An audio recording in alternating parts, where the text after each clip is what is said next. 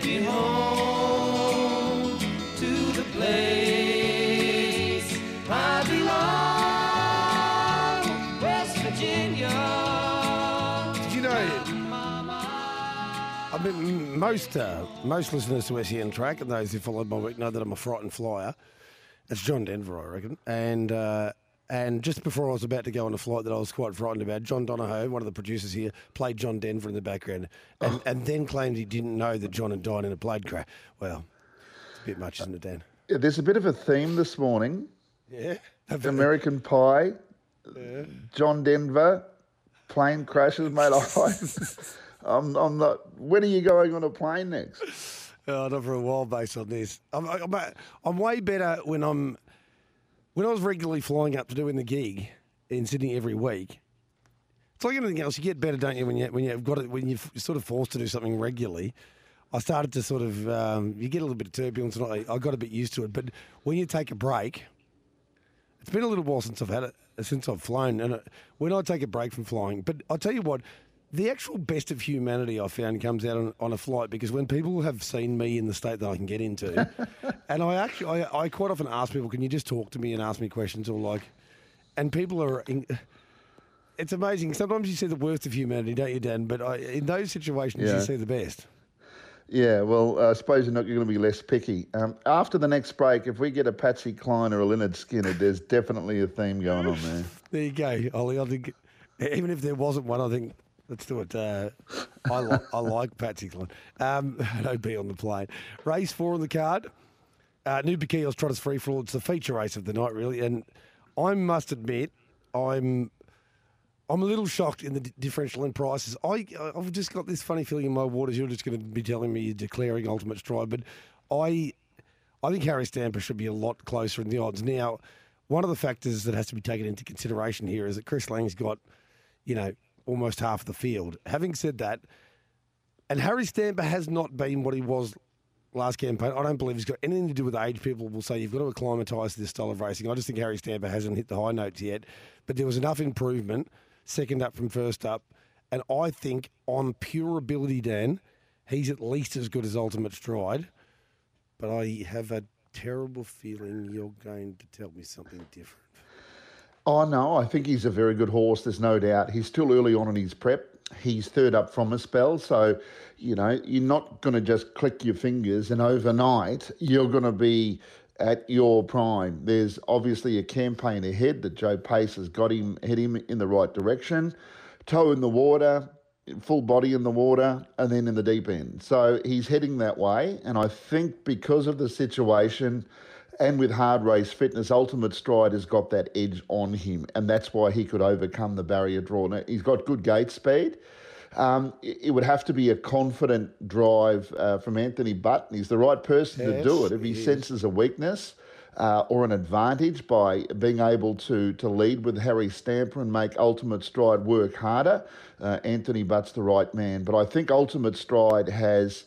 Well, he's beaten Queen Elida uh, recently. Now that form, well, that's as good as it gets. The only other horse that you could take as big a scalp would be a Just Believe. So, Ultimate Stride rightly is the favourite. I think Harry Stamper is rightly um, the uh, the the main danger, and then after that it was you, you know Courage Stride and Bullion Harry, the other stablemates that I've thrown in as well. But I, I, I'm I had no uh, problem working out that Ultimate Stride should still have the advantage over Harry Stamper, but it was a good race to find out where Harry Stamper's at because I still think he's got a couple of lengths improvement left in him, judging on last start. Yeah, look, mm, Sep- yeah. Sorry, you don't go. Seven, four, three, and five. I I got seven, seven, four, five, and three. So very similar. I think the major difference between my market and the uh, the legitimate market is that I think there's only two winning chances. Like, so they've got Vacation Hill.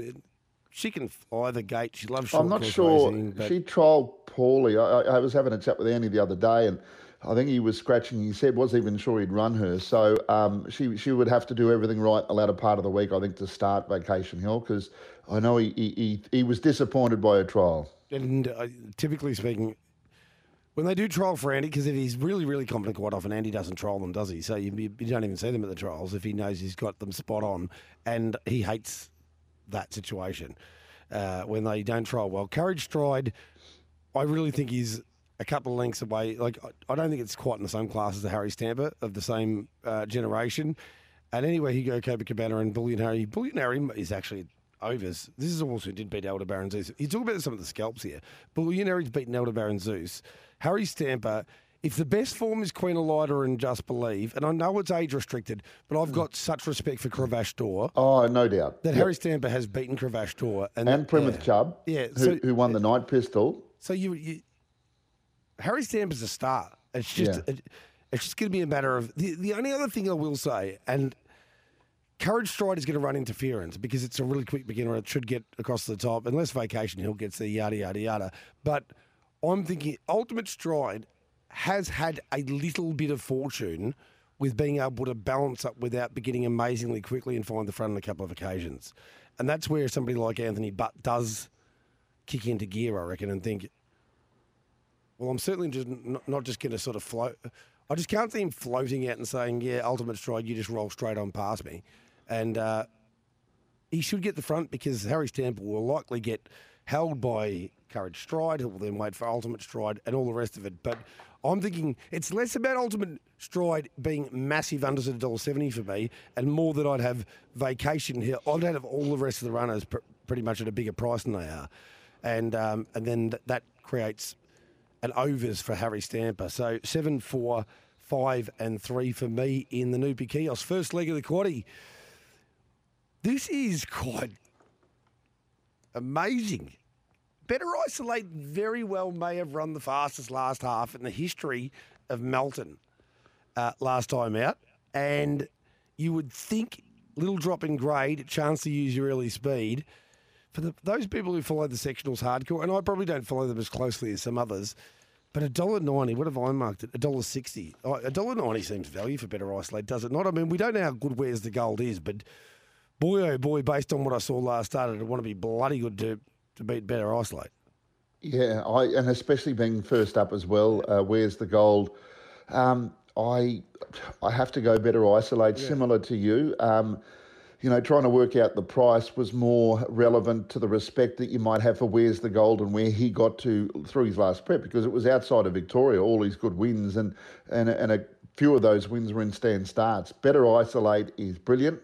Um, and I, I agree with his last run. It wasn't much of a race. It was just a dash home, Yeah. but he dashed, didn't he? He, he was he was Usain Boltish almost, yet he got beaten. So really, um, that's a faux pas because Usain Bolt wouldn't have got beaten. He would have won anyway. But he's a very good horse.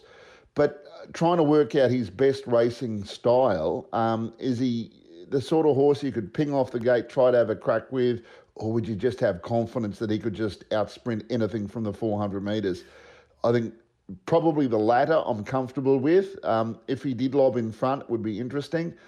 I thought Yam Buckian, he comes out of the same race. I thought he was largely um, uh, dismissed. I thought he'd be shorter in the market. Maybe it's just a barrier draw. Um, but they both come through the same race. And if Better Isolate looked outstanding with the way he chased home, Yam Buckian wasn't bad either in the Hurricane Harley race. So I've got him in the mix as well. But uh, I yeah, five on top for me. Uh, five, three, seven, and and Cobber's racing that well. I think he can uh, get into the top four again. Five, three, six, and eight for me. I, I, I just can't believe how well Cobber's going. That win last start was the win of a very, very good horse. Like um, 52 flat, which I think is one of the, might be the second fastest mile rate at Melton in 2023 so far. Knights Templar, we saw what he did first up and what kind of speed he has. Well, Cobber dropped him. Cobber absolutely dropped him for pace when he let go. So um, I, I think he's slightly over the odds, but I'll be honest with you. So here's my question for you because I've got better isolate at $1.60, virtually a declaration job here. But the question is so Queensland's right around the corner. Better isolate, we believe, is going to Queensland. Now, the question mark is to get into the good races, do you like, does he go out and make a statement tomorrow night, or is tomorrow night, as you mentioned, maybe sit back, sprint home, and another step towards, you know, a one or two run peak once he gets to the Sunshine State? That's that's the hardest thing for me to work out because I reckon if he's out there to make a statement tomorrow night, he can't get beaten. And that's with no disrespect to Where's the Gold, but Where's the Gold, as you mentioned, he's first up. He broke a record uh, down in the Apple Isle in one of the races. I think it was a heat of the Easter Cup or the Tasmania Cup. But he and he's a really nice horse. But I don't think there's not too many horses pure speed wise that could go with what Better Isolate did last time out. Oh, and there's I don't think there's any doubt about that, Jace. Um, look, he's still only second up from he had two months between runs last start, so he's got he, he has to have improvement to come, and I think he'll even have more improvement to come out of this race. And, and I guess maybe still have that little bit of vulnerability. It's just his class that might be able to get him through. I know he's been a difficult horse for Matt to train. Um, he's sort of got him in the zone at the moment, and there are natural progressive steps that the horse is taking, and he's ticking those boxes. But I, I think even he won't be at his top. I think he's still uh, got another run before he can uh, get to his top, and he might have to if he's going to take on better horses up north. But um, he, he's got sheer speed, uh, and sometimes when you've got that sheer speed, you can go into the race, you know, 97.5%, and you get away with it because it's the speed that's your asset. Um, and that's why uh, I was wondering whether Matty would try to push him off the gate. He might be comfortable enough to do that, but uh, I think he's the one to beat.